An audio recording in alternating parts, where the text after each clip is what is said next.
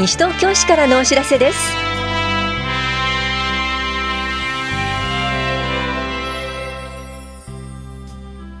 今日は休日診療を行っている当番の病院。付加年金などについてお知らせします。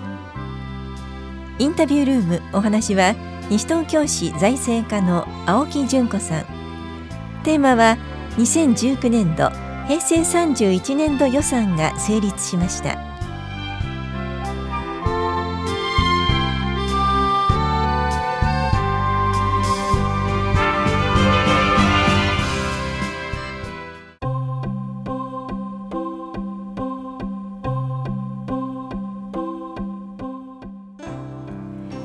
休日診療のお知らせです。今日診療を行っている病院は向こう大町3丁目の武蔵野特集会病院と中町1丁目休日診療所です。武蔵野特集会病院の診療時間は夜10時まで。電話番号は465-0700 465-0700休日診療所の診療時間は夜9時までで電話番号は424-3331 424-3331です。受診の際は小児科など診療科目をお問い合わせの上お出かけください。また健康保険証と診察代をお持ちください。休日診療のお知らせでした。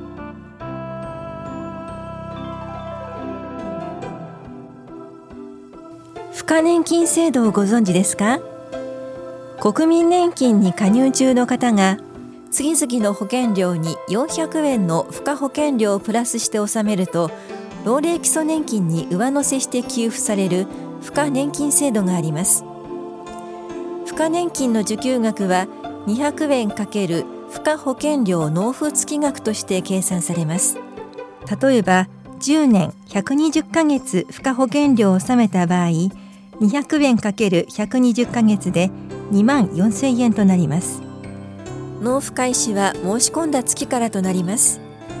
付加年金に申し込みができるのは国民年金第1号被保険者と65歳未満の任意加入被保険者のみです。ただし保険料の免除を受けている方と国民年金基金加入者は除きます。申請は棚視聴者2回保険年金課と法屋庁舎1階市民課で受け付けています。詳しくは武蔵野年金事務所までお問い合わせください。保険年金課からのお知らせでした。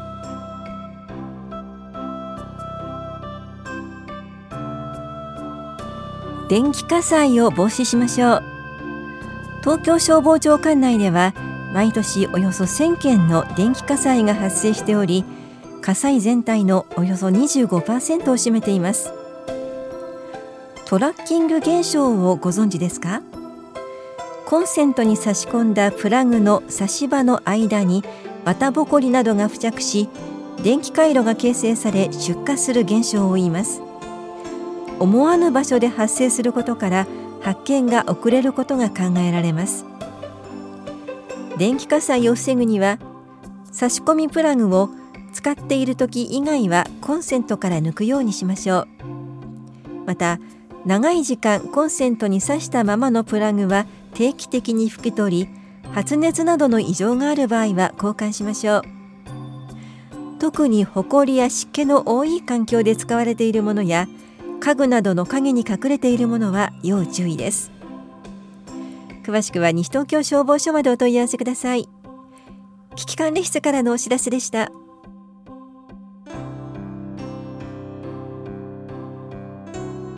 観察会と音楽会。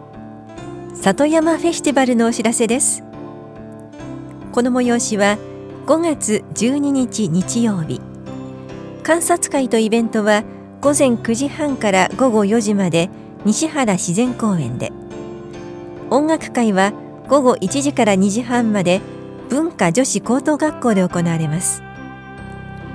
観察会は地域文化のフィールドミュージアムの園内案内。イベントは多摩ロフト科学館による観察広場野立て工作木登りなど。音楽会は NHK の BS 番組日本の里山の音楽演奏です。詳細は西原自然公園を育成する会のホームページをご覧ください。緑公園課からのお知らせでした。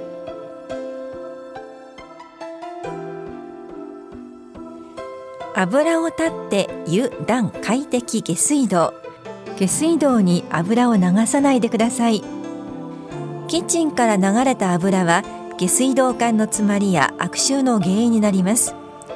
鍋や食器についた油汚れは洗う前に拭き取りましょう。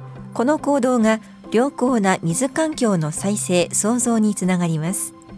本屋庁舎下水道課からのお願いです。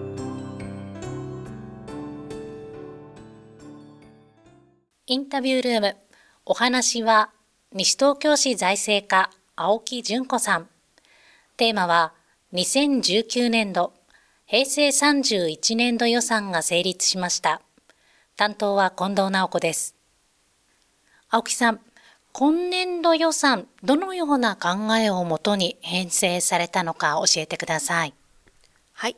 今年度は市の貯金として積み立てている基金に必要以上に依存しない予算編成の達成と財政調整基金、これは経済事情の変化などに対応することを目的として積み立てられているお金ですが、この残高をできる限り早い時期に回復されることを重点課題とした上で、今年度から始まる西東京市第二次総合計画、後期基本計画及び分野別計画の着実な推進と、健康応援都市の実現に向けて、本市の重要課題に取り組む編成となっています。それではどう決まったのか教えてください。はい。一般会計の当初予算額は714億1300万円ですが、第1号補正予算により予算総額は717億145万円となりました。前年度の当初予算と比べて27億4056万円、3.7%の減額となりました。前の年と比べて減っているということですね。それでは内容について伺っていきます。まずは一般会計の歳入について教えてください。はい。市の主要な収入である市税は前の年度に比べて1億6475万円、0.5%の増額となりました。また、基金からの繰入金は、まちづくり整備基金繰入金や財政調整基金繰入金が減ったことにより、前の年度に比べて8億7232万円の減額となりました。続いて、一般会計の歳出についてはいかがでしょうか？はい。福祉サービスを提供するための予算である民生費は引き続き増えており、前の年度に比べて14億5534万円、3.9%の増額となり、歳出予算の54.7%を占めています。また、教育費は、仮称大住中学校の整備事業が終了したことなどから、前の年度に比べて36億7187万円の減額となりました。今年度の主な事業、どんなものがありますか？はい。今年度はフレイル予防事業のさらなる充実、資源物の個別収集の実施、交通空白地域等における移動支援のあり方の検討、中原小学校校舎等建て替え事業、また並行した泉小学校跡地の整備などを予定しています。今お話しいただきましたが、西東京市民の皆さんにも市の予算がどのように使われているか興味を持っていただきたいですね。はい。予算書は500ページ近くありますので、なかなか全てを読むのは難しいと思います。そこで今年度の予算がどういう方針のもとに作られたのか、前の年度と比べてどのぐらいの金額の増減があったのかなど予算の内容をまとめた平成31年度予算の概要を作成しましたので、司法を読んでみてもう少し知りたいということがありましたら、合わせてご覧いただければと思います。こちらはホームページや棚視聴者、法屋庁舎1階にある情報公開コーナーで公開しております。ありがとうございます。インタビュールーム、テーマは2019年度、平成31年度予算が成立しました。お話は西東京市財政課青木純子さんでした。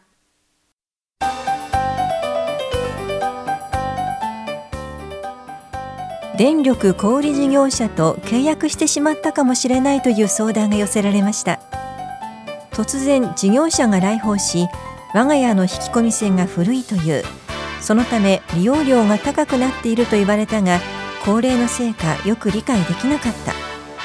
翌日も来訪し電力小売の話をしながらタブレットを操作していた。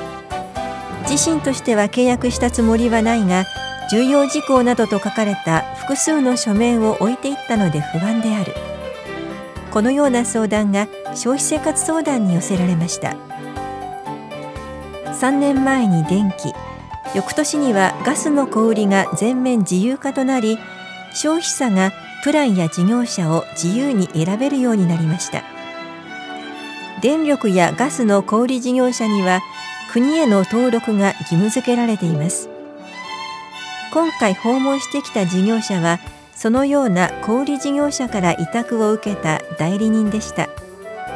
電力だけでなくインターネット関連などさまざまな事業者の代理業務も行っており当初は通信サービスについての勧誘だったが必要なさそうだったので電力小売について勧誘したとのことでした。相談者は契約したつもりはないことを伝えるとタブレット上でサインをもらい契約を受けたつもりだったが申し込み段階などでキャンセルを受けるとの回答でした。その後小売事業者にも取り消しの確認を取り終了としました。電力ガスの小売に関してはまとめて契約すると安くなると勧誘されたが本当かなどの相談も寄せられています。しかし家族構成や生活スタイルは個々の家庭で違うため自身で見極める必要があります。経済産業省や電力ガス監視等委員会では電話相談窓口を設けておりそれぞれのホームページでは仕組みや相談事例を紹介していますので参考にしてください。消費者センターからのお知らせでした。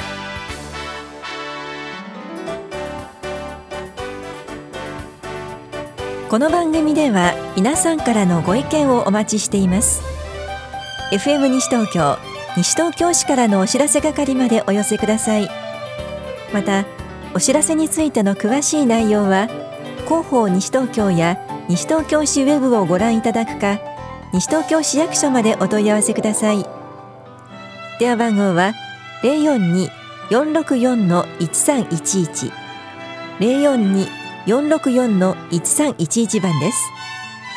なお4月27日から5月6日までの大型連休中市の一般業務はお休みとなります。